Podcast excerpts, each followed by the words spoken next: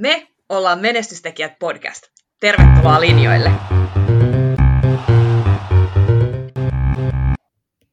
Tänään me päästään puhumaan viestinnästä, erityisesti urheilun parissa. Onko se oikea käsite urheiluviestintä vai mikä, siitä mä en niin tiedä tarkemmin, mutta on kyllä todella innoissaan keskustelemassa tänään nimenomaan siitä, että miten tämä niin viestintä näkyy siellä menestystarinoiden taustalla suomalaisessa urheilussa.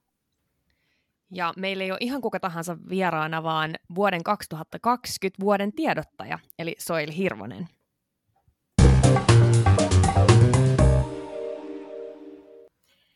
Yes, meillä on kuudennen Menestystekijät podcastin jakson vieraana tosiaan mahtava Soili Hirvonen, joka on toiminut Hiihtoliiton viestintäpäällikkönä vuodesta 2015. Ja itse asiassa tähän hiihdon niin kuin viestintään Soili on tullut mukaan jo vuonna 2007. Eli Soili on silloin toiminut viestintä- ja tapahtumatoimisto JK Promoissa vastaten muun muassa Ruka Nordic Opening ja Alppihiidon Levin maailmankapin mediapäällikön tehtävistä. Ja näistä kaikista mahtavista viestintäkeisseistä Soili on nyt sitten palkittu vuonna 2020 urheilutoimittajien liiton toimesta vuoden tiedottajana. Soilin oma tausta on urheilun puolelta freestylista ja kilpa ja freestylissa Soili on ollut parhaimmillaan maailmankapin osakilpailussa kuudentena. Eli omaa urheilutaustaa myös tuolta hiihdon puolelta tai hiihtolajien puolelta löytyy. Kiitos Soili, kun olet tullut mukaan. Mahtavaa päästä käsittelemään tätä urheiluviestintää. Suuri kiitos teille kutsusta. On, on tosi otettu, että pääsin mukaan ja puhumaan kahdesta tosi rakkaasta asiasta, liikunnasta, urheilusta ja sitten viestinnästä. No se oli kolme, mutta laskettakoon urheilu ja liikunta samaksi. Hei, ihan mahtavaa. Kiitos Soili munkin puolesta. Aloitellaan tämän päivän jakso meidän toistuvalla totta vai tarua konseptilla, jossa meidän kuuntelijat on päässyt Instagramissa arvailemaan etukäteen sun antamista väittämistä, että mitkä on totta ja tarua. Ja sä oot toimittanut meille tosiaan kolme mielenkiintoista väittämää etukäteen, ja ää, nytten sä pääset meitä pikkasen valaisemaan, että mitkä näistä oli totta ja mitkä oli tarua. Kertoisit sä Soili meille aluksi, että mitkä oli totta ja viimeisenä sitten, että mikä ei ollut näistä tarinoista tosi. No joo, ensimmäinen tosi on, on se, että olen edustanut Suomea kahden eri lajin MM-kilpailuissa. Niin kuin tuossa esittelyssä mainittiin, niin, niin olen harrastanut freestyle-hiihtoa ja siellä sitä taitohiihtoa eli balettia useamman vuoden kiersin maailmankappia ja olin, osallistuin MM-kisoihin myöskin ja, ja tota, siinä sitten se, se oikeastaan se ura kesti kutakuinkin aika lailla ylä, yläasteen ja lukioiän ja olinkin sitten oikeastaan niin kuin päättänyt, että sitten lukion jälkeen heittäydyn vain ja ainoastaan urheilijaksi. No sitten siinä, siinä kävi niin, että, että tämä baletti ei koskaan sitten, sitä ei valittu olympialaiksi. Kahdesti oli, oli näytöslajina olympialaisissa, mutta se ei sitten jollain tapaa kansainvälistä olympiakomiteaa vaikutta, va, vakuuttanut ja tota, niin sit me, meidän maailmankapitkin loppu siinä ja ja tota, äh, ehkä siitä sitten jäi varmastikin semmoinen pieni kipinä kilpaurheiluun. Ja toki täytyy sanoa, että oma luonne on aika kilpailullinen ja, ja ehkä pitkäjänteinenkin ja eteenpäin katsoa ja koko aika tietyllä tavalla pitäisi saavuttaa jotain, niin siitä sitten, sitten tota, kun pääsin myöhemmin opiskelemaan tuonne Jyväskylään yliopistoon liikuntatieteitä, niin siellä liityin sitten kampuksen koonnon kilpa ryhmään tai me perustettiin siellä sitten sitten kilpa ryhmä tota, niin useamman ää, neitokaisen voimiin ja se sitten vei meitä loppuviimein myöskin ihan tuonne maailmanmestaruuskisoihin saakka. Ranskassa kilpailtiin, kilpailtiin aerobikin maailmanmestaruuskilpailut ja me oltiin sitten siellä ryhmän kanssa viidensiä. Että tota, semmoiset on nämä mun, nämä mun edustustehtävät tuolla niin kuin maailmanmestaruustasolla olleet. Aika hauska siirtymä sitten tuolta hiihtolajien parista tonne kilpoaerobekkiin, niin miten, miten tällainen lajinvaihdos? No oikeastaan se varmaan tuli aika sillä tavalla luonnollisesti, että, että toi freestyle-hiihto on kokonaisvaltainen laji ja siinä tosiaan balletissa tehtiin erilaisia hyppyjä, sukset jalassa ja sauvavoltteja ja aika vahva voimistelutausta itsellä ollut myöskin aikaisemmin, että ihan sieltä alakoulusta lähtien on kyllä aina kiikkunut, kiikkunut ja roikkunut joka paikassa ja, ja tota, et se voimistelu sinällään oli, oli niin kuin vahvana taustalla. Ja sitten, sitten tota, siinä oli muutama, muutama tuttu, jotka sitten tota, lähti tämmöistä ryhmää perustamaan, niin, niin se, se tuli itse asiassa aika luonnostaan. Mutta se, mikä tässä oli tosi mukavaa ja oikeastaan niin itsellekin antoi ihan valtavasti, oli se, että siirtyi niin yksilölajista joukkuelajiin. Että, että se oli myös ehkä semmoinen yksi iso muutos sitten oman ää, kilpaurheilijan ajatusmaailmassa. Huikeeta, että on päässyt noin kovatasoisesti kilpailemaan sekä joukkue- että yksilölajissa, niin molempien lajien parhaat puolet. Miten tota, mikä oli sun toinen väittämä, mikä oli totta? No toinen oli sitten, että olen pelastanut mäkikisan jatkon avaamalla Kuusamon terveyskeskuksen röntgenin eräänä lauantai-iltana. Tämä liittyy oikeastaan semmoiseen, että mä ehkä tästä, tästä aina, niin kuin, siitä on jo jonkun, jokunen vuosi aikaa, ja tämä liittyy siihen, että milloin mä toimin Ruka Nordicissa lehdistöpäällikkönä. Ja mä en muista, oliko se nyt ihan, mä en tainnut silloin, silloin enää asua siellä, mutta mulla oli kontaktit, kontakteja siellä valtavasti, koska olimme tosiaan kolme vuotta miehen kanssa asustaneet siellä, siellä Rukalla ja Kuusamon seudulla, mutta tosiaan tämä Tämä keissi liittyy semmoiseen, että mäkikilpailuissa aina on tietysti tota, tämmöinen tietty loukkaantumisen vaara ja, ja tota, ää, sitten siinä vaiheessa, kun näitä terveyspalveluita on, on niin kuin kartoitettu ja miten niitä on pidetty eri, eri kunnissa auki, niin meillä oli sellainen tilanne, että meillä oli kaksi ambulanssia siellä maailmankapin mäkikisassa siellä alhaalla ja sitten tota, suunnitelma oli se, että jos joku loukkaantuu ja pitäisi lähteä viemään sairaalaan tai röntgeniin, niin se lähdetään viemään Rovaniemelle. Ja siinä siitähän on tietysti jonkun matkaa. Ja no sitten kävi niin, että, että tota, ne molemmat ambulanssit olikin yhtäkkiä täynnä. Mitään suurta, suurta vaaraa ei sinällään ollut. Että molemmat urheilijat oli kyllä ihan, ihan ok kunnossa, mutta tarvitsivat viedä niin tutkimuksia ja, ja röntgeniin sitten, että tsekkauttamaan, ettei ollut murtumia eikä muuta. Ja sitten meillä oli vaarana se, että, että jos niitä lähdetään viemään nyt sinne Rovaniemelle, niin, niin tota, se tarkoittaa sitä, että meillä ei ole ambulanssia ja meidän mäkikisa keskeytyy. Ja sehän on itse asiassa aika, aika iso juttu, että jos se joudutaan perumaan, niin myöskin taloudellisesti sitten tapahtuman järjestäjälle. Ja no, siinä sitten kansainvälisen hiihtoliiton media koordinaattori tuli kysymään multa, että hei Soili, että tota, niin olisiko sulla jotain. Että kertoi tilanteen ja sanoi, että, että mitä me voidaan tehdä. Ja mä sitten aloin, alkoi tota, niin, ajatukset tai pää, pää, päässä raksuttamaan, että mitä tehdään. Ja muistin, että yhden, yhden vanhan vanhan tota freestyle juniorin äiti on toiminut röntgenhoitajana, et en tiennyt onko enää sitten hoitajana, mutta soitin hänelle ja kysyin, että onko meillä mitään tehtävissä ja, ja tota, loppuviimein sitten tätä kautta kävi niin, että me saatiin Kuusamon terveysaseman röntgen auki ja, ja tota, sinne sitten urheilijat sekattavaksi. Nyt kuulostaa aika hurjalta, mutta kyllä täytyy sanoa, että siinä vaiheessa oli tota niin, kyllä niin kuin mietitytti enemmän, jos koskaan, että mit, mitä tästä voi, voi käydä. Mutta yleensä näinhän se on, sitten kun tulee pieni tämmöinen adrenaliinipiikki, niin kyllä sitä keinot yleensä keksii ja ne kontaktit löytyy, että miten tilanteesta selvitään.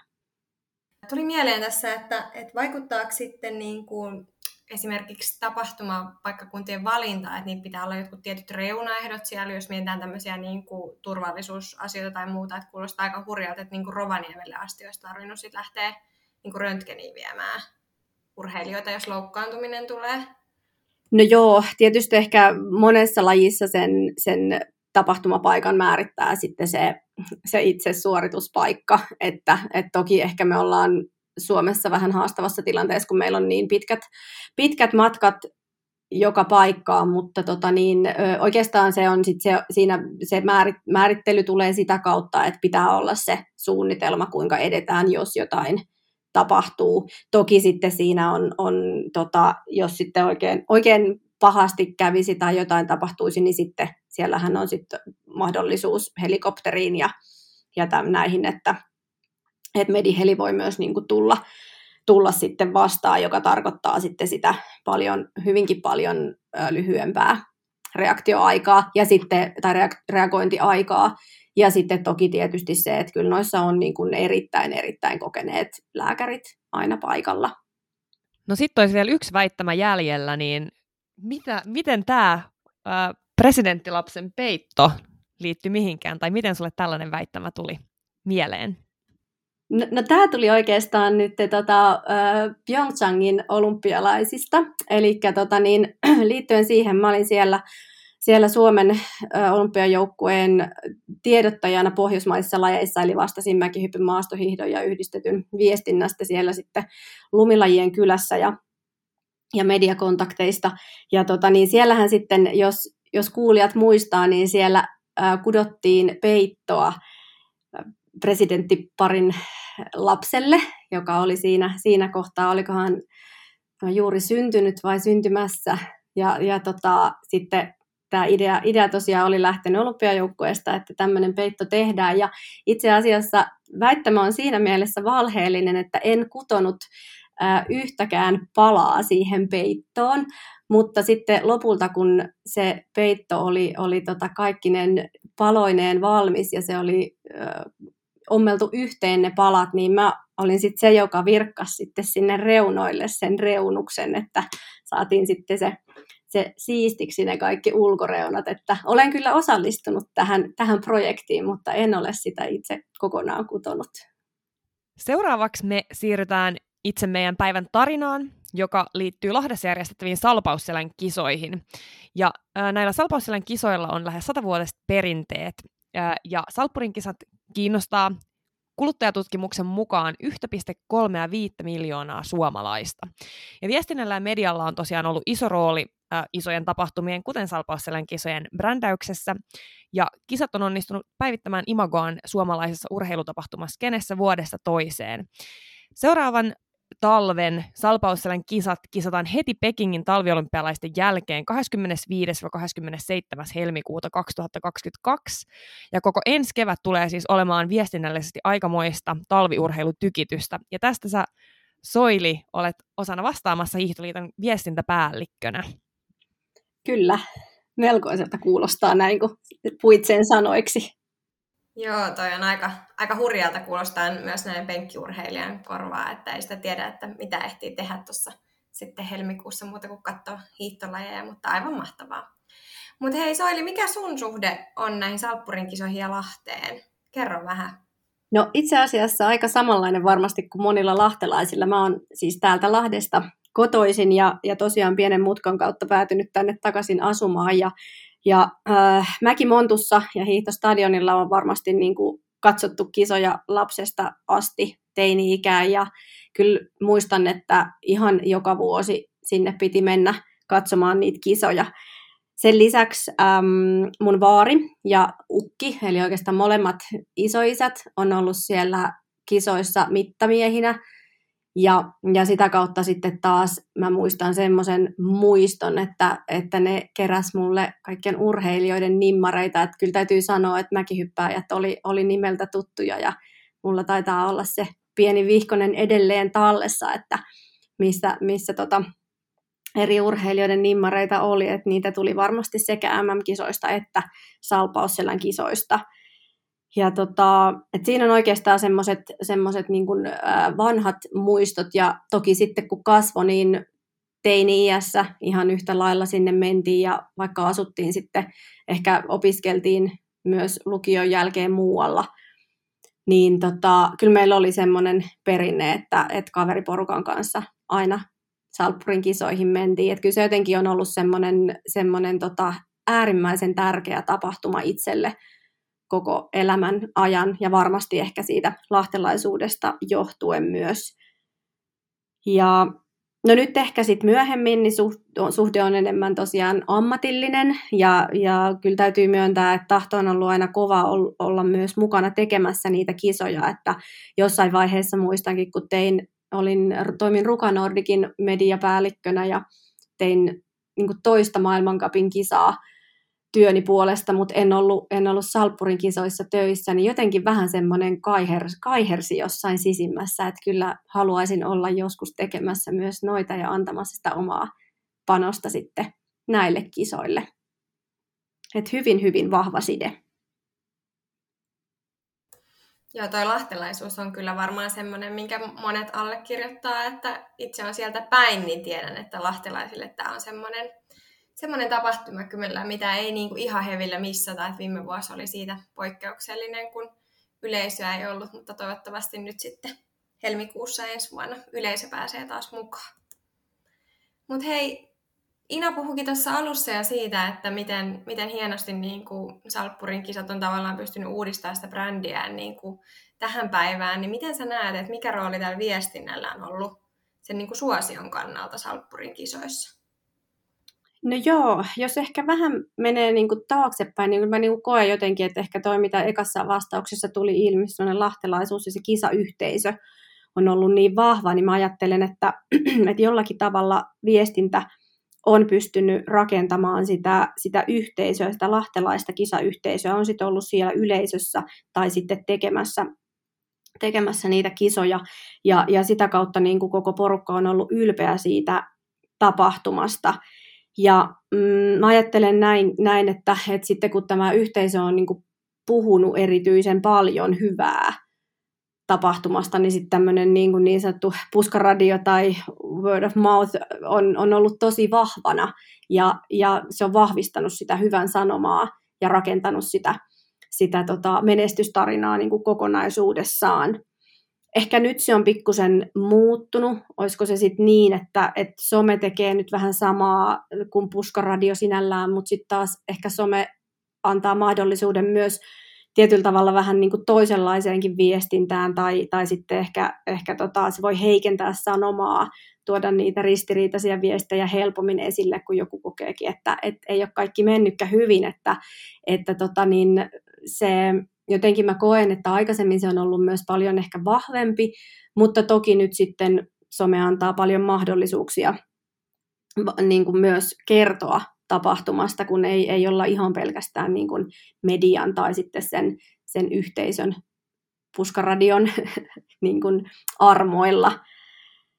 Ja no sitten tietysti äh, ehkä menestys ja, ja niin kuin viestinnällä sen menestyksen nostaminen on, on varmaan ollut yksi iso asia. Me ollaan aina niin kuin ajateltu myös näin, että, että ne urheilijatähdet on haluttu tuoda esille – ja, ja kertoa niistä.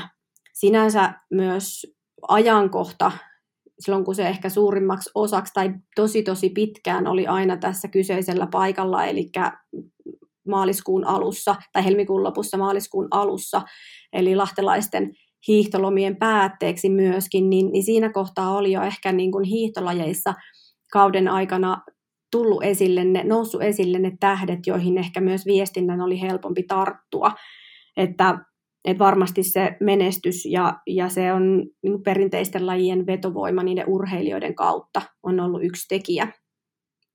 Ja no sitten ehkä kolmanneksi asiaksi mä mietin, mietin semmoista, puhuttiin brändäämisestä ja uudistumisesta, niin joo, kyllä varmasti niin kun Salpausselen kisat on myös uskaltanut, uskaltanut uudistua ja mm, kokeilla erilaisia asioita, on, on tehty tapahtumaa, unohtamatta kuitenkaan sit sitä, sitä itse ydinasiaa, eli kilpaurheilua ja kilpailullisuutta. Ja, ja tota niin, että siitä, siitä uudistumisesta on myös kerrottu, mutta, mutta ehkä täytyy sanoa, että, että onko, onko sitten ollut, mm, kun on kyse perinteisistä lajeista, niin onko se ollut sitten tietyllä tavalla vähän vaikeampi myös kertoa siitä tapahtumasta ja viihteellisyydestä ja, ja semmoisista uusi, siitä uudistumisesta, että, että onko se sitten saatu niin, kuin niin hyvin läpi siihen, siihen yleisöön, kun ehkä jossain jollain tämmöisellä tuoreemmalla tai nuoremmalla lajilla se voisi olla, että, että jos nyt vaikka vertaa näihin ää, mäessä, mäessä tapahtuvaan tota, Red Bull 400 yllämäkijuoksuun, niin sehän tietyllä tavalla niin kuin on jo itsessään niin valtavan viihdyttävä. Toki siellä on se urheilullinen asia taustalla, mutta se ei ole ehkä ihan niin vahvana, vaan se pääasia on se viihteellisyys. Että kyllä siinä niin kuin brändäämisen kanssa on ollut myös hommaa Salppurilla sitten pitää sitä hypeä yllä. Joo, mielenkiintoisia pointteja ja hauska, että toi mäkijuoksutapahtumakin sijoittuu kuitenkin sinne Salppuriin, että ehkä siinä on joku avaintekijä, että Lahden mäkihyppytorni vetää ihmisiä sitten molemmissa tapahtumissa paikalle. Mutta nyt tulevana vuonna on ehkä siinäkin mielessä tosiaan poikkeuksellinen tilanne, että Salppurin kisat järjestetään heti Pekingin olympialaisten jälkeen, niin mitä viestinnällisesti tulee huomioida tulevana vuonna? No joo, meillä on, meillä on itse asiassa varmaan, tai onkin aika samanlainen tilanne kuin, kuin Pyeongchangin eli jälkeen, eli neljä vuotta sitten. Silloin oli ihan samanlainen tilanne, eli, eli koko helmikuu kilpailtiin Koreassa ja sieltä sitten tultiin Suomeen ja seuraavana viikonloppuna sitten oli, oli heti Salppurin kisat ja ehkä se iso asia on tietysti se, että se kiinnostus niitä menestyjiä kohtaan on, on tosi kova. Eli tavallaan ne menestyjät varmasti halutaan nostaa esille. Ja tietysti tota, viestinnällisesti meillä pitää olla se koko Pekingin aika hallussa. Eli, eli tota, kyllä pitää herkeämättä seurata niitä kisoja ja katsella niin kuin sieltä, että se, se tota, kuka, kuka tota, niin on, on menestyä, mitä kaikkea siellä tapahtuu, koska sitä dataa ja sillähän sit pystyy tosi paljon niin kuin myös viestinnällisesti kertomaan niistä urheilijoista ja, ja sitä varmasti vaikka on kuukauden verran tuutin täydeltä tullut, niin kyllä se, se kertaaminen on aina varmasti kiinnostavaa, etenkin niillä, jotka, jotka suurkuluttaa hiihtolajeja. No, toinen asia ehkä sitten, mitä mitä tuossa mietin, niin on sitten tietyllä tavalla semmoinen kisaväsymys, toisaalta, että vaikka se on niin kuin tosi kiinnostavaa ja siinä on se hype päällä, niin sitten kuitenkin ää, niin yleisöllä kuin medioilla, toimittajilla ja sitten meillä viestiöillä, ketkä siellä on mahdollisesti ollut Pekingissä mukana, niin, niin kyllä se varmaan se väsymys on aika kova, kun tullaan saman tien sitten tekemään niin kuin kotikisaa. Ja tota, sen myös huoma- huomasi viimeksi, että, että tota, mitä siinä sitten, sitten voi käydä, että että tavallaan se mm, pitää myöskin jaksaa, tai pitää myöskin ehkä niin kuin saada tuoreita käsiä, tuoreita ajatuksia sitten sinne salppurille tekemään sitä viestintää. Että voi olla, ja näin luulen, että myös itsellä saattaa olla aika takki tyhjä siinä vaiheessa, että, että tota niin, ei ole paljon viestinnällisiä ideoita päässä, kun on kuukauden puksuttanut siellä Pekingissä menemään. Tota, miten se vaikuttaa niin kuin, tavallaan siihen, että miten sinne saadaan paikalle niitä urheilijoita sinne Lahteen? Et joskus on ainakin huomannut, että kun on ollut iso tapahtuma, niin sen jälkeen sitten suuret tähdet saattaa vetäytyä näistä kilpailuista, joka sitten taas vaikuttaa siihen tapahtumaan ja siihen, niin kuin, miten sitä yleisöäkin saadaan sinne houkuteltua. No joo, Kyllä se, kyllä se varmasti vaikuttaa, mutta tota niin, täytyy sanoa, että et en muista, että kauheasti olisi esimerkiksi neljä vuotta sitten niin urheilijat jättänyt, jättänyt tulematta. Että kyllä ne haluaa kilpailla sen maailmankapin loppuun ja toisaalta myös se vähän vaikuttaa se, että mikä se on se laji, lajitarjonta sit siellä Salppurilla. Nyt on esimerkiksi maastohitos on tosi, tosi mielenkiintoiset lajit ensi vuonna. Siellä on pari viestit vapaalla ja sitten perinteisen tota, väliaikalähdöillä 10 ja 15 kilsaa, ja ne on ehkä sitten myöskin, täytyy sanoa, että meillä niin suomalaisten leipälajit, ja, ja tota, siinä mielessä uskon, että kyllä, kyllä niitä suomalaisia tähtiä sitten yleisö haluaa myös tulla katsomaan, että, että tota, jos ei siis tapahdu sairastumisia tai loukkaantumisia tai muuta semmoista, että, että se tota, olympialaisten jälkeen urheilija sairastuu, niin, niin ei varmastikaan jätä väliin. Toi kuulostaa kyllä niin kuin aika kuormittavalta kokonaisuudelta sekä toki niin kuin viestiöiden ja kaikkien, jotka on molemmissa tapahtumissa mukana kannalta, mutta myös niiden urheilijoiden kannalta. Mutta miten jos mietitään niin kuin tällaisia suuria kansainvälisiä tapahtumia, niin missä vaiheessa sitä viestintää aletaan tekemään, että kuinka paljon siihen voi valmistautua etukäteen? No kyllä voi valmistautua hyvin, mutta ehkä ensimmäisenä tästä tulee mieleen, että tuntuu siltä, että aina niitä lähdetään tekemään liian myöhään. Jotenkin tuntuu, että se kiire, kiire tulee aina. Mutta, mutta ehkä Salppurin kisojen osalta nyt on vaikuttanut tosi paljon parina vuonna se, että on ollut uudelleen organisoitumista taustajoukoissa tai tekijöissä oikeastaan. Viime vuonna perustettiin Salppuri Oy, Hiihtoliiton ja Hiihtoseuran yhteinen yhtiö tekemään kisoja, ja siinä mielessä tuli uusia henkilöitä mukaan. Ja nyt sitten tänä keväänä myöskin totta kai korona vaikutti siihen, mutta uusi organisoituminen, että nyt päätettiin myöskin kirkastaa toiminta, toimintastrategiaa ja, ja liiketoimintastrategiaa näiden kisojen osalta, ja nyt sitten oikein syksystä, alkusyksystä saatiin tämä tämä tota niin, kokonaistrategia vietyä niin konseptiksi ja siitä sitten lähdettiin tekemään viestinnällisiä asiakaspolkuja kirjaamaan ja, ja nyt on sitten suunnitelma pöydällä, että, että kyllä tuntuu tosiaan siltä, että, että se pitäisi ihan selkeästi aloittaa sieltä. Että kyllä se on ihan ympärivuotista toimintaa. Se on ehkä ollut aikaisemmin tuntunut, että kun me siinä sitten syksyllä vähän, vähän herätellään itseämme ja se riittää, mutta, mutta ei, se vaan, ei se vaan näin ole, että et, et kyllä nykyään on paljon, niin paljon tapahtumia ja toimintaa, että kyllä, kyllä mä näen, että, että viestin, viestintää tarvitaan ympäri vuoden ja toisaalta sitten taas kun se kisa kokonaisuus loppuu,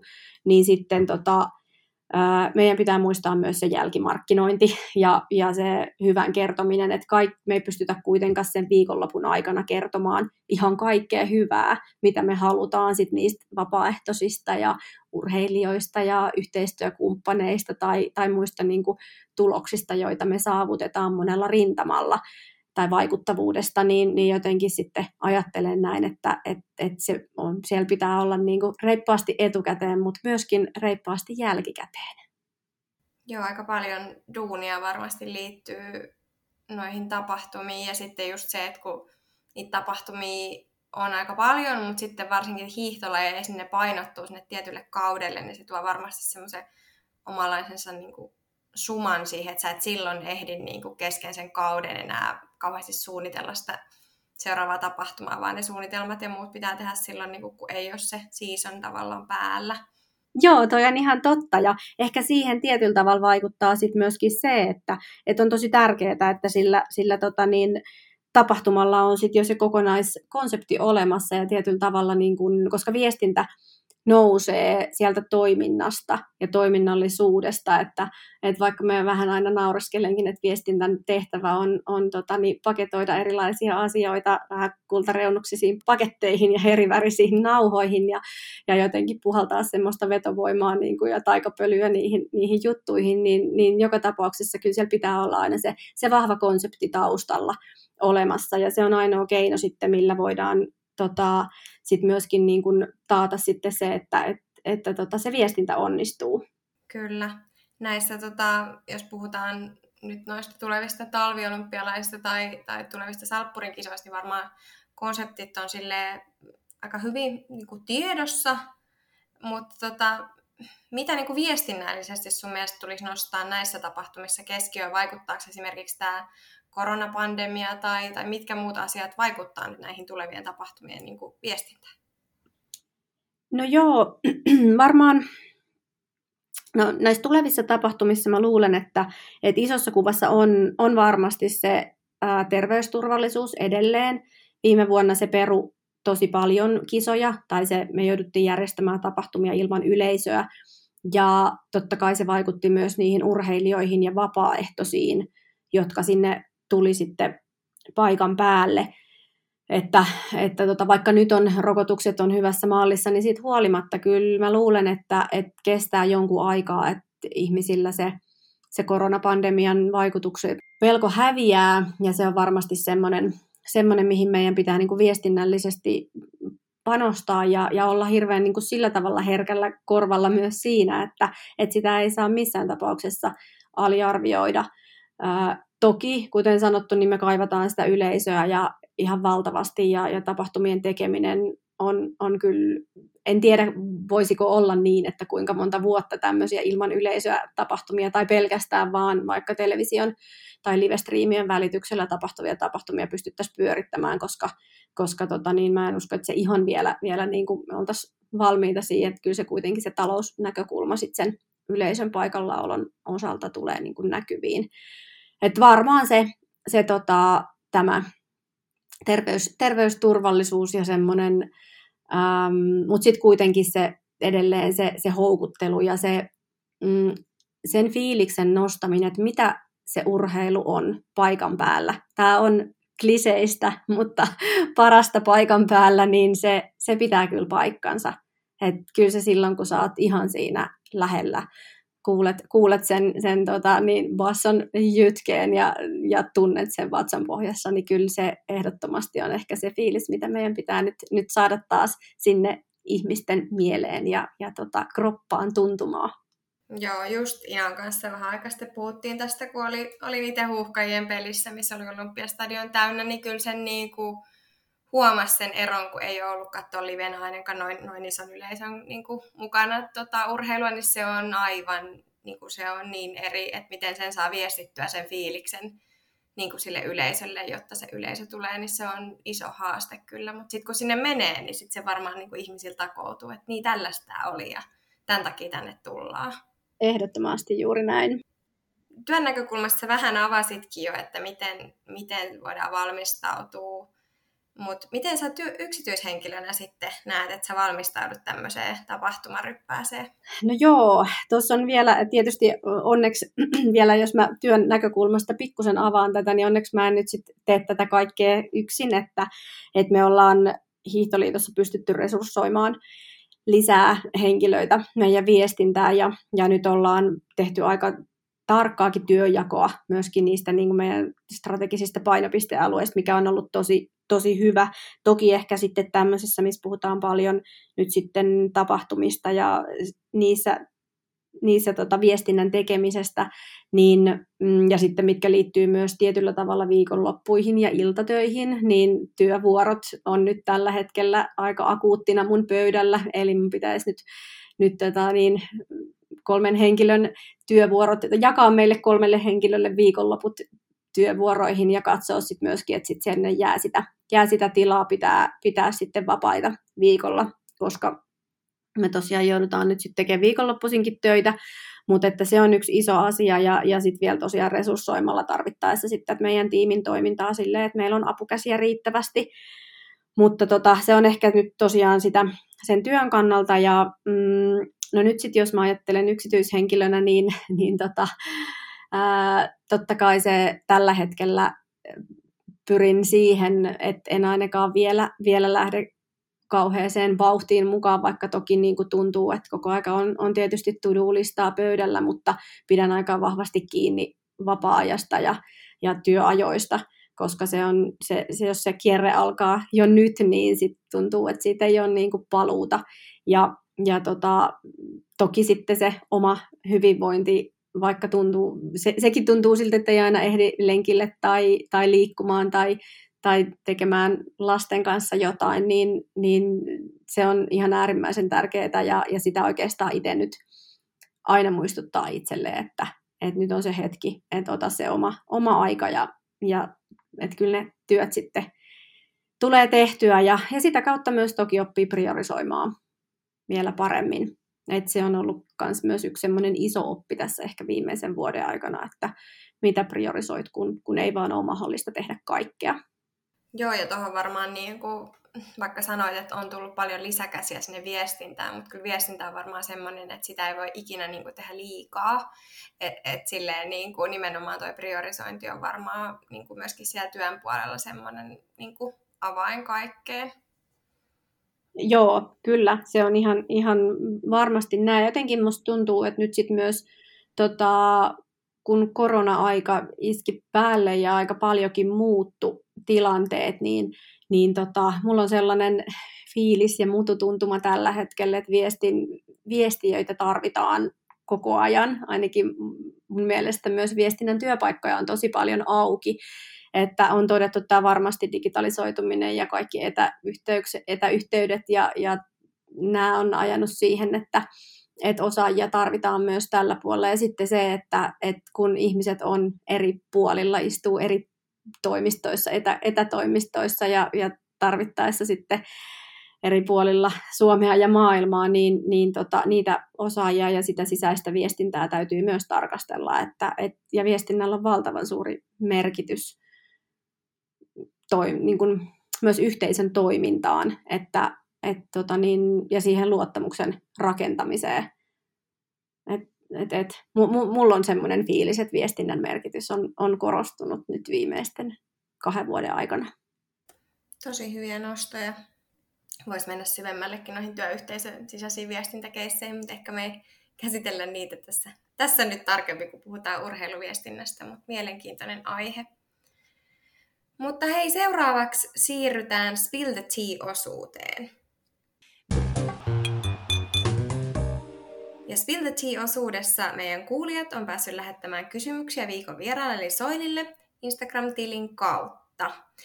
Ensimmäisenä kysymyksenä olisi tämmöinen, mm, en tiedä tykkäätkö tästä, tästä kysymyksestä, mutta tota, miksi kriisit jäävät paremmin mieleen esim. MM2001 Lahti kuin menestys? Jaa, no tota, kyllä mä luulen, että medialla on varmasti tässä, tähän iso vaikutus. Öö, kyllä tällä hetkellä ehkä se on vähän kääntynyt jo niin positiivisempaan suuntaan, että ihan semmoista hurjinta klikkiotsikkoaikaa ei enää eletä, mutta kyllä se vaan näin on, että, että tota, se meissä asuu semmoinen pieni, pieni tota, negatiivisuuden ja ehkä semmoisen mm, jotenkin niistä negatiivisista asioista niin kuin spekulaatio, spekulaatiot lähtee helpommin liikkeelle ja ihmiset puhuu niistä. Kauhean vaikea kysymys. Mutta sitten ehkä myöskin tota, se, että kyllä kriisit jää myös siitä syystä mieleen, että me ei olla osattu myöskään hoitaa niitä ehkä aikaisemmin. En puhu nyt pelkästään, pelkästään tästä 2001 vuodesta, mutta, mutta tota niin, mä luulen, että myöskin tämmöinen kriisiviestintä ja valmiusviestintä on, on ihan, ihan vastikään nyt jollakin tavalla nostanut päätään ja, ja siihen on panostettu, että, että tota niin, kyllä se, se on varmasti yksi, yksi asia, että, että menestyksestähän on aina helppo kertoa tietyllä tavalla. Ja, ja sitten kun se vaan menee smoothisti eteenpäin, se, se, ja muistetaan tietyllä tavalla se, että no toi voitti, mutta sitten kun se tuommoinen iso negatiivinen asia, sitä ei ole osattu hoitaa, ja sieltä saattaa aina pulpahdella asioita niin kuin myöhemminkin esille, niin se on pinnalla tosi tosi paljon pidempään. No ehkä vähän tähän samaan aiheeseen liittyen on tullut myös toinen kysymys, että mikä on ollut sun uralla semmoinen haastava viestintätilanne ja mikä sulla on tullut vastaan oman uran aikana? Mä en ehkä nyt muista, ei, ei ehkä semmoisia yksittäisiä asioita, mutta kyllä täytyy sanoa, että varmaan, varmaan haastavimmat on, on tietyt, niin kun, jos urheilusta puhutaan, niin urheilijoiden terveyteen liittyvät asiat, eli, eli mitä voidaan kertoa ja mitä ei. Ja, ja osa tietysti sitten vielä, kun osa urheilijoista myös suhtautuu näihin eri tavalla, eli osa on valmiimpia kertomaan sairastumisesta tai loukkaantumisesta tai tietysti tämmöisestä niin kuin vaikka rasituksen aiheuttamista haasteista, ja sitten osa taas ei, ja meidän pitää aina kunnioittaa sitä, sitä urheilijan omaa henkilökohtaista näkemystä, niin varmaan ne on sitten semmoisia, missä, missä sitten yritetään niin kuin pohtia yhdessä, että millä tasolla viestitään. Ja, ja sitten taas toisaalta, kun itse, itse näen, oli se tietysti tämä tota, terveydellinen asia tai, tai mikä muu tahansa, niin jotenkin sen, sen kun viestintä pitää olla, me selviydytään parhaiten kriiseistäkin, kun me ollaan totuudenmukaisia, rehellisiä ja avoimia ja tietyllä tavalla aktiivisia sen viestinnän suhteen. Ei sillä tavalla, että me odotetaan, että joku tarttuu siihen, vaan ennemminkin niin, että me, me niin kuin kerrotaan ne asiat jo etu, sillä tavalla etukäteen ja, ja sitten toki jaetaan jälkikäteen tietoa sen verran, mitä pystytään, niin, niin tota, ehkä No, ei tullut ihan nyt vastausta, vastausta tuohon, tuohon kysymykseen, mutta ehkä vähän niin kuin kuvaa sitä viestinnän niin kuin haasteita tai millä tavalla sitten näistä voisi selviytyä. Seuraava ja viimeinen äh, kuulijakysymys on, että onko joku lajiliitto mielessäsi hoitanut kriisiviestintänsä erityisen hyvin kriisitilanteen edessä? Ei ole spesifioitu nähtävästi, että mikä kriisitilanne, mutta mikä sul tulisi ensimmäisenä mieleen? Joo, äm, lajiliittojen viestintä, kriisejä ja valmiusviestintää, jos niitä tässä nyt pohtii ehkä syvemmin, niin kyllä mun mielestä taitoluistelu hoiti hyvin sitä tilannetta, mikä heillä oli, oli tota, se, yhden seuran, seuran kanssa siinä mielessä, että, että tota, kerrottiin, miten se prosessi ensinnäkin etenee ja, ja kerrottiin se, mitä pystyttiin kertomaan. Että se on niin kuin ennen kaikkea tärkeää, koska ainahan kriisitilanteissa niin ei ole heti valmiita vastauksia tai ei tiedetä, kuka on toiminut esimerkiksi tuossa tapauksessa oikein tai kuka on toiminut väärin, niin, niin siellä kuitenkin tuotiin esille se, että miten se oikeasti menee ja mitkä ne on niin urheilussa ne reunaehdot sille, että, että, tota, että mitkä on niitä, on ne kurinpitoelimiä sit yleisellä tasolla, tai sitten, tai sitten tota, ei. Sitten toinen keissi toki ehkä nyt, mitkä nämä varmaan lähimmät osuu ja muistuu mieleen, on, on purjehdus, Suomen purjehdus- ja veneilyn keissi tässä olympiavalinnoissa sitten olympiakomitean kanssa, että, että siinä käytiin kanssa mielestäni niin kuin avointa keskustelua ja, ja ei, ei peitelty asioita. Ja vaikka tota, varmastikaan päätös ei kaikkia miellyttänyt, niin, niin se, se viestintä niin kuin lajiliiton ja olympiakomitean suunnalta oli niin kuin faktapohjasta ja, ja niin kuin napakkaa, että, että ne on varmaan ollut ehkä semmoiset, mitkä ainakin itsellä on, on mielessä, että hyvin, hyvin onnistuneita. Toki aina, on, aina varmasti on, on mielipiteitä suuntaan jos toiseen, mutta, mutta noin mä ehkä tässä kohtaa nostaisin esille. No siinä oli hei kaikki meidän Spill the Tea-kysymykset tällä kerralla. Ö, kiitos Soili avoimista vastauksista näihin.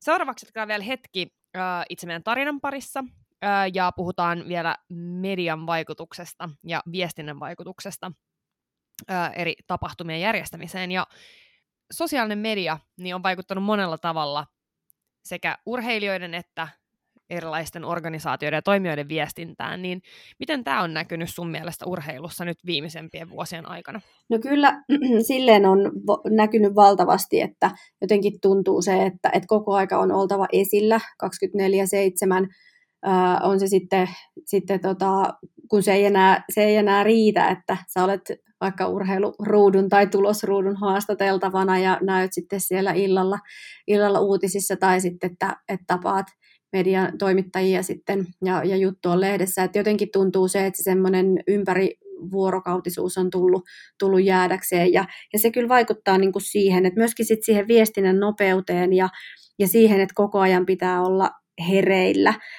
Mm, ehkä myös sitten tullaan siihen, että kun sen pitäisi olla niin kuin ajantasasta sen tiedon, niin miten me sitten hoidetaan esimerkiksi niin kuin viestiöinä sellaista asiaa, että meillä on kilpailut tuolla Japanissa tai Koreassa tai Kiinassa, ja sitten se, joka tekee sitä viestintää, niin istuukin täällä Suomessa, eli, eli ollaan ihan eri aika rytmissä, niin se, se kuormittaa kyllä aika paljon, ja, ja se, on, se on varmasti niin kuin sillä tavalla tähän niin kuin urheiluun vaikuttanut, koska se on myös tietyllä tavalla tuloskeskeistä, ja halutaan koko aika niin kuin tuoda esille, että mitä on tapahtunut ja mitä on saavutettu.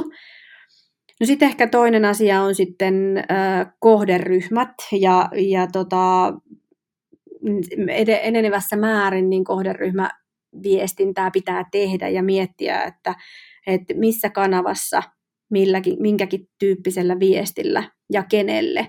Eli se on myöskin semmoinen iso juttu, että, ei enää riitä, että yhdessä kanavassa tuutetaan, tuutetaan viestiä ja se, sen jälkeen se tavoittaa koko suuren yleisön. Ei kaikki enää katso televisiota. Jossain kohtaa ei kaikilla edes ole televisiota, vaan katsotaan tota ehkä tietokoneelta ja katsotaan myöhemmin, myöhemmin niitä juttuja. Tai, tai ei niin kuin seurata tietyllä tavalla TV, TV-tuotteita ollenkaan, vaan haetaankin tietoa niistä somekanavista. Ja, ja tota, sitten tuossakin kohtaa pitää muistaa, että ei myöskään kaikkiin kanaviin voi laittaa ihan samaa viestiä, koska todella ne, ne kohderyhmät on eri. Ja, ja se viesti pitää paketoida sopivaksi niin, että se, se tarttuu siihen, joka siellä, siellä kanavan toisessa päässä sen vastaanottaa. Että, että tota, on, kyllä, on kyllä vaikuttanut paljon. Ja ehkä sitten vielä tuohon kriisi- ja valmiusviestintään me ollaan erityisesti myöskin tietysti pitkään tai perinteisten lajien edustajina hiihtolajit on, on sellaisia, jotka on, tuntuu, että ollaan niin kuin paljon esillä hyvässä ja pahassa, niin meidän on myös tietysti tietyllä tavalla hyväksyttävä se, että nyt kun tämä viestinnän kenttä on näin valtava ja kanavia on monta ja oikeastaan kaikilla on mahdollisuus ilmaista mielipiteensä, niin ei me voida, me ei voida hallita tätä koko kenttää. Ja, ja se tietysti sitten johtaa siihen, että meidän pitää toki olla tarkkoja omasta viestinnästämme, mutta myöskin sitten hyväksyä, hyväksyä se, että, että tota, kaikkea ei pysty kontrolloimaan. No miten tämä monimediaisuus ja eri kohderyhmät on otettu huomioon Hiihtoliiton viestintästrategiassa? No joo, tosiaan tosi paljon keskitytään nyt tähän kohderyhmäviestintään ja haarukoidaan meidän niin kuin somestrategiaa. Se ei ole ihan vielä, vielä valmis, mutta että, äh, tullaan ehkä siihen, että nyt, nyt kun kirjattiin ja kirkastettiin tätä meidän viestintästrategiaa, niin, niin todettiin, että, että meillähän on siis iso määrä eri tuotteita. Meillä on huippurheilua, meillä on seuratoimintaa, joka on myös viestintää seuroille ja sitten ylipäänsä niistä seuroista ja siitä seuratoiminnasta. Sitten meillä on kilpailuja ja tapahtumia, kumppanitoimintaa ja ehkä sitten tuoreempana kokonaisuutena meillä on vastuullisuus ja vaikuttaminen.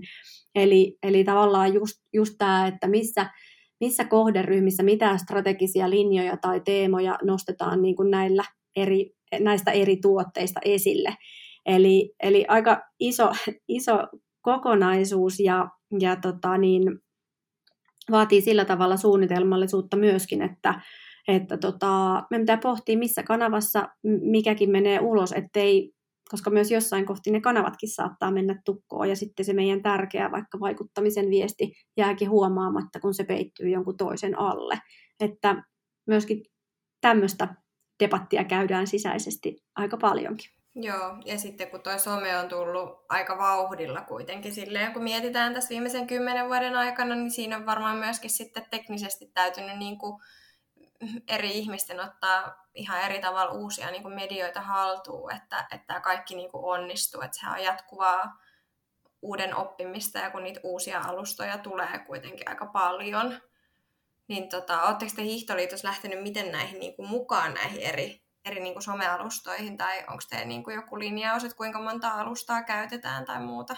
No joo, toi on itse asiassa ihan, ihan hyvä pointti, ja täytyy sanoa, että tietysti kuitenkin jo, on jo yli nelikymppinen, niin ei nyt ihan semmoinen some-natiivi enää ole, kun katselee myöskin sitten omien lasten sometekemistä, niin vitsi ne on aika paljon kätevämpiä näiden kaikkien alustojen kanssa, mutta onneksi, onneksi meillä on myös tiimissä osaamista ja nimenomaan just tämä, että, että meillä niin kuin, tota, eri henkilöt sitten ottaa, ottaa eri, eri alustoja haltuun. Ö, ollaan tehty tietyllä tavalla niin kuin linjausta siitä, että et, ö, on ollut ehkä tarve jo aikaisemminkin pohtia niin nuorempien kohderyhmien tavoittamista uusilla alustoilla, mutta, mutta, se on, mutta ollaan pidetty myös siitä kiinni, että meillä pitää olla niin kuin suunnitelma ja sitten meillä pitää olla resurssointi, jotka sitä tekee, että ei lähdetä nyt avaamaan kanavia tai tilejä, jos, me ei, jos, jos tuntuu niin kuin siltä, että me ei pystytä handlaamaan niitä, että,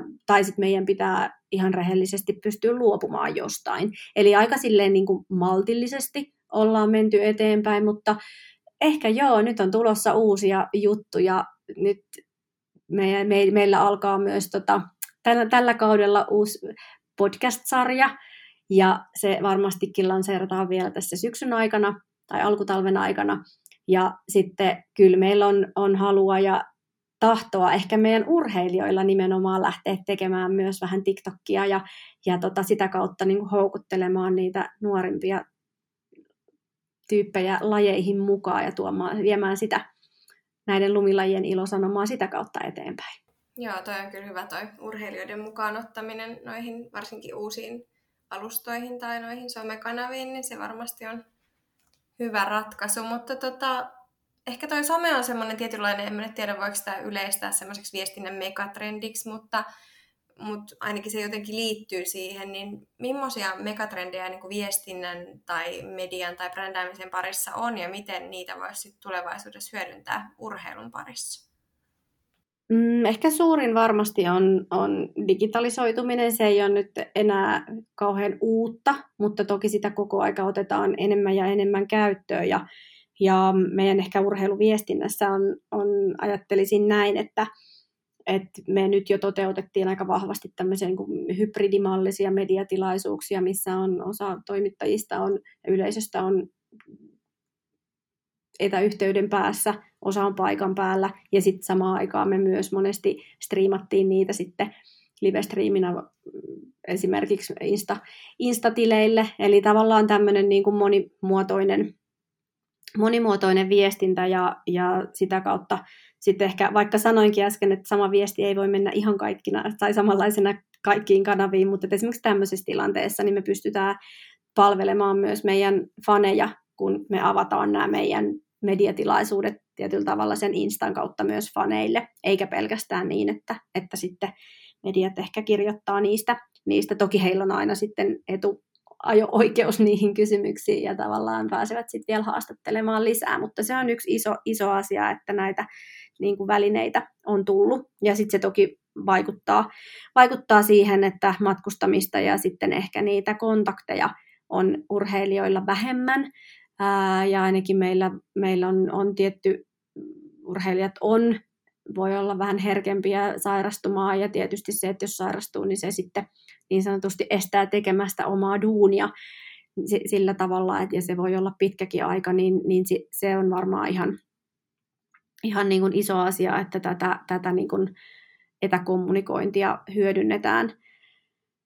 No sitten toinen on varmasti tämä niin sanottu niin kuin several screens, eli on, on monta, monta tietolähdettä. Sulla on, voi olla televisio, katsot televisiosta urheilutapahtumaa ja samaa aikaa menee vaikka, vaikka tota, niin tulee joku live-varjolähetys, kommentointi jostain muusta alustasta ja sitten on vielä käytössä Twitter ja Insta, johon sitten tapahtumasta niin kuin tuutetaan, tuutetaan juttuja tai sitten nostetaan niin kuin keskustelua niin kuin esille, että ehkä tämmöinen niin kuin tosiaan sitten vielä se monikanavaisuus ja mitä kaikkea se antaa. Me, an, meillä on ihan hirveän isot mahdollisuudet tuoda esille urheilijoista taustadataa, taustatietoa ylipäänsä siitä, millaisia vaikka reittejä, latuja hiihdetään. Paljon, paljon syvemmälle me päästään urheilutapahtumiin, kun meillä on tämmöistä niin kuin monta eri kanavaa ja, ja tiedon lähdettä.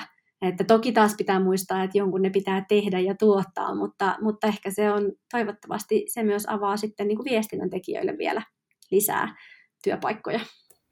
Tosi hyviä nostoja tuossa nimenomaan tuosta, että yhtä aikaa monia eri laitteita, että ehkä tälleen niin kuin itse aina seuraan sitä telkkaria vaan, mutta sitten huomaa, että jotkut samaan aikaan tekee monta eri asiaa ja sitten huomaakin jotain ihan eri niin kuin pointteja siitä samasta lähetyksestä, kun ne eri kanavasta niin kuin seuraa jotain eri näkökulmaa siihen, niin se on ihan tosi mielenkiintoinen ja avartava niin kuin ajatus. Vielä yksi asia pitää sanoa, mä ehkä unohtanut vähän tässä niin kuin näiden tapahtumien osalta tuoda niin kuin tätä viihtyjien, viihtyjien ää, porukkaa esille, että, että tietyllä tavalla kun me kuitenkin mietitään kuumeisesti, että millä me saadaan ne katsomot täyteen ja millä me saadaan uusia kohderyhmiä tavoitettua että, et, ja heitä koukutettua ehkä näihin urhe, urheiluun ja, ja sen urheilun seuraamiseen, niin, niin tavallaan myöskin tietyllä tavalla se viihteellisyys, mutta se, olisi mun, se on mun mielestä hyvä, että sitäkin voidaan tuoda sitten jonkun, jonkun oman, tietyllä tavalla oman alustansa kautta vähän esille, koska sitten taas on niitä, että jos se laitetaan niin va- hirveän vahvasti siihen ihan puhtaasti urheilutuotteeseen, niin se taas aiheuttaa niille todellisille niin kuin urheilun kuluttajille sitten vähän sitä vastareaktiota, että et, et, ei, ei tuommoista hömpää, että minä haluan kilpailut kilpailuina, että tässäkin on myöskin sitten tietyllä tavalla sitten vähän, vähän uusia mahdollisuuksia tavoittaa viihtyjiä ja sitä viihteen niitä viihteenhakijoita. Tämä on kyllä niin totta. Tästä voisin keskustella näistä Ylen viikonloppulähetyksistä, kun siellä on Palander ja Ohjärvi kisaamassa, että onko se oleellista vai ei, mutta jätetään se keskustelu toiseen kertaan. Mutta hei, sitten sä sanoit jo noista urheilijoista, että miten te olette suunnitellut hyödyntävänne heitä niin kun mahdollisesti varsinkin uusien alustojen niin kuin käytössä, niin oletteko te asettanut jotain raameja näille urheilijoille, kun urheilijat itse viestii nyt paljon somessa, vai saako ne urheilijat päättää vapaasti, mitä he viestivät? Me ollaan yritetty löytää semmoinen yhteinen tie, koska me ollaan myös ymmärretty se, että, että jokainen, jokaisella urheilijalla on omat somekanavansa, jotka hän itse omistaa, ja, ja me, ei voida, me ei voida kieltää tai raamittaa niitä, sanoa, että te saatte tehdä siellä sitä tai sitten te, te ette saa tehdä siellä tota. Ää, se on aika, aika hankala tilanne ja me ollaan yritetty löytää urheilijoiden kanssa ja puhua tosi avointa keskustelua managereiden kanssa myös siitä, että mitä kaikkea, mikä olisi niin kuin sopivaa sillä tavalla, että se palvelee kaikkia. Ja me uskotaan siihen, että jokaiselle esimerkiksi yhteistyökumppanille on oma tilansa. Eli totta kai urheilijoilla on paljon semmoisia yhteistyökumppaneita, jotka ovat heidän omiaan ja näkyvät heidän niin kuin esimerkiksi seura, seura-asuissa tai kotimaan kilpailuasuissa ja, ja tukevat sitten sitä kotimaan harjoittelua tai niitä omia, omaa harjoittelua ympäri vuoden. No sitten tietysti se yksi iso asia, mikä on, on tulee meillä esille, on ne meidän joukkueen yhteistyökumppanit. Niiden kanava on tietysti meidän joukkuekanava, joukkuekanavat eri toten siellä sosiaalisessa mediassa, mutta, mutta totta kai me toivotaan, että meidän urheilijat myös ö, nostavat niitä kumppaneita ja sit sitä joukkuetta sillä tavalla esille, että koska se mahdollistaa ihan valtavan paljon, ihan hurjan määrän, siis ö, satoja leirivuorokausia vuodessa. Dialogia käydään koko ajan ja yritetään löytää sitä yhteistä yhteistä näkemystä. Totta kai me tiedetään, että kun puhutaan, puhutaan rahasta ja urheilun rahoittamisesta, niin, niin aina on, voi tulla vähän niitä vastakkainasetteluja, mutta, mutta tota niin, kyllä mun näkemys erityisesti on se, että kyllä me, jokaiselle on tilansa ja aikansa ihan takuu varmasti. Mites, tota, miten urheilijoit valmistellaan tavallaan median kohtaamisiin tai tämmöisiin viestintätilanteisiin, jossa heitä niin kuin haastatellaan tai kuvataan? Oikeastaan enemmänkin me voitaisiin voitais niinku tehdä koulutustoimintaa, mutta, mutta toki ehkä semmoisessa isossa kuvassa nyt me ollaan tehty joka vuosi, kun meillä on sattunut ihan hyviä tapahtumia senkin suhteen, että meillä on ollut muun muassa nuorten maailmanmestaruuskilpailuja Suomessa ja, ja on ollut mahdollisuus tavata sitten näitä nuoria urheilijoita aina ennen kisoja ja, ja tota, se on tarkoittanut sit sitä, että me ollaan siinä, siinä sitten aika lähelläkin niitä kisatapahtumia pystytty käydä vähän sparraamassa ja rohkaisemassa heitä puhumaan siitä, niin kuin oma, että jos, jos tulee haastattelutilanteita tai, tai muita, niin, niin sitten, millä tavalla. Muistaa ehkä ottaa ne, laittaa tota, ne lasit hyppylasit siihen kaulalle, ettei ne ole välttämättä sen kypärä, kypärässä olevan mainoksen edessä, tai sitten ne hiihtolasit nostaa sen verran ylemmäs, että, että se, se pääkumppani näkyy, koska se on tosi iso, iso asia niille meidän yhteistyökumppaneille, mutta, mutta myöskin sitten se, että et ei, me, ei, ei anneta ehkä valmiita vastauksia, ja mun motto on aina ollut se urheilijoille, että, että te, olette, te olette teidän oman oman lajin ja oman suorituksen parhaita asiantuntijoita, että puhukaa rohkeasti siitä omasta tunteesta ja omasta tekemisestä, että, että tota, sitä kautta vaan niin kuin se rennosti vaan, vaan niin kuin niitä. Ja toki sitten välillä ollaan tehty ihan muutamia kertoja myös tämmöisiä haastatteluvideoita ja sitten mä oon käynyt niitä urheilijoiden kanssa läpi, että, että miltä se näyttää ja kuulostaa se oma puhe siinä videolla. Et, et pienimuotoista, mutta kyllä sparrataan Olipa hyvin sanottu toi, että urheilija on itse oman suorituksensa paras asiantuntija. Pätee varmaan siis, tai voisi olla monessa muussakin kuin pelkästään viestinnässä, niin urheilun slogan. Jos me lähdetään miettimään vielä yleisesti, että sut on palkittu vuoden viestiänä, se kyllä tulee mun mielestä tosi selkeästi näkyviin näissä kaikissa sun vastauksissa, mutta mitkä asiat tekee sun mielestä viestinnästä laadukasta? Että jos sä voisit nimetä kolme tekijää, mistä joku joka nyt on lähtemässä vaikka tekemään viestinnän strategiaa, niin mistä kannattaisi lähteä liikenteeseen? Tämä on aika haastava kysymys, ja, mutta että kyllä nyt ehkä viimeisen vuoden aikana mulla on kiteytynyt se, että strategiaan sidottu viestintä, niin se on ihan äärimmäisen tärkeää ja se, se on yksi laadun tae. Eli jokainen oikeastaan viestinnällinen toimenpide, mitä tehdään tai mitä suunnitellaan ja sitten se viedään niin kuin käytäntöön, niin kyllä sitä pitää peilata sinne toimintastrategiaan ja, sit, ja sitten taas toisaalta myös viestintästrategiaan ja niihin mittareihin, mitä on niin kuin sinne asetettu. Että viekö tämä sitä kokonaisuutta eteenpäin ja pystyy vastaako tämä siihen, että, että jos mä oon asettanut tavoitteeksi, me ollaan vaikka esimerkiksi asetettu hiihtoliitossa, että nyt meidän pitää houkuttelevia lumilajeja viedä eteenpäin ja, ja meidän pitää saada meidän lisenssi- ja skiipassimäärät nousuun, niin tukeeko tämä sitä? teekö mä tällä viestinnän toimenpiteellä tätä houkuttelevammaksi ja, ja, ja tota, tavoitaks mä ehkä uusia kohderyhmiä, että se on yksi iso juttu. No sitten aina on ollut säännöllisyys ja luotettavuus. Se on ollut semmoinen, mikä vaatii aivan valtavasti työtä, ja sitä ehkä tämän 15 vuoden aikana itse on, on tehnyt, miettinyt niitä prosesseja, että kun sä avaat jonkun viestintäkeissin, lähdet kertomaan ennakkoon esimerkiksi tapahtumasta, niin muista sulkea se joka kerta.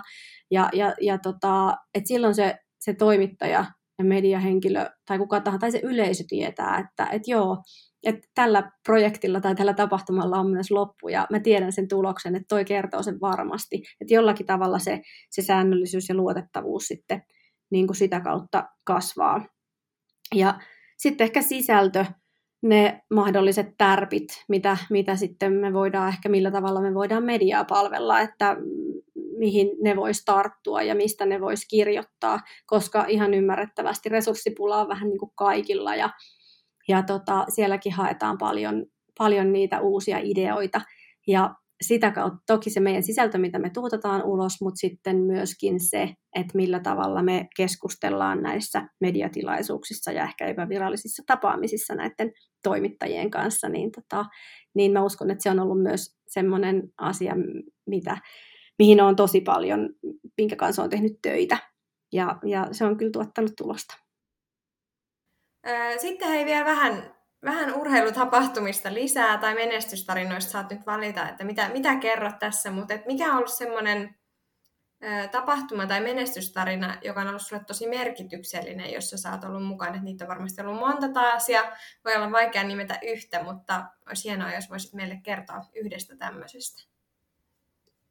Joo, on ollut tosi paljon, paljon kyllä varmasti niitäkin, ja, mutta kyllä varmasti yksi isoimmista on ollut se matka ja se polku, mitä on tässä 2015 tai ehkä jo aikaisemminkin saanut niin kuin lähteä mukaan, on ollut toi yhdistetyn maajoukkueen kasvutarina. Mä oon monesti sanonutkin sitä, että silloin kun mä oon tullut 2015 tähän viestintäpäällikön tehtävää, ja niin silloin muistan, että maajoukkue sai aika rauhassa valmistautua Rukan maailmankappiin syksyllä, ja mulle taisi tulla ehkä yksi haastattelupyyntö medioilta.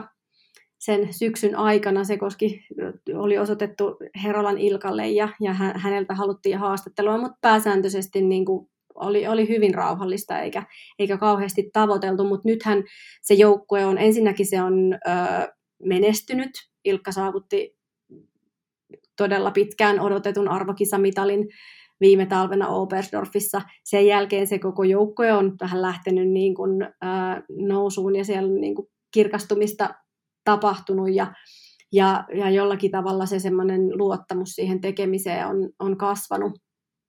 Mutta että se, mitä se hienoa on ollut sillä, sillä matkalla, on ollut ne nähdä myös ne urheilun varjopuolet, ne karikot, ja, ja se, että miten ne on antaneet itsestään kaiken ja, ja jakaneet ne ilot ja surut ja haasteet ja, ja purkaneet niin kuin tietyllä tavalla, ei, ei, eivät pitäneet sisällään niin kuin mitään tunteita tai niitä tuskastumisia, vaan ne on aina antaneet itsestään paljon. Ja jotenkin se semmoinen avoimuus ja rehellisyys on siinä, siinä joukkueessa ihan valtavan iso, iso menestystekijä. Ja, ja tota, se on ollut, se on ollut upea, upea tarina. Ja nyt ehkä sitten viimeisempänä mä vapaaehtoispuolella teen Lahden hiihtoseurassa paljon töitä tuossa mäkihypyn ja yhdistetyn eteen, koska omat lapset on siellä, siellä ollut mukana ja nyt meillä on, on tota, jo useamman vuoden ollut Lahden hiihtoseuran Muutrun Leevi esikuvana siellä. Me ollaan tehty kesäkiertuetta, kesäkappia, Leevi Mutrukappia ja hän on niin kuin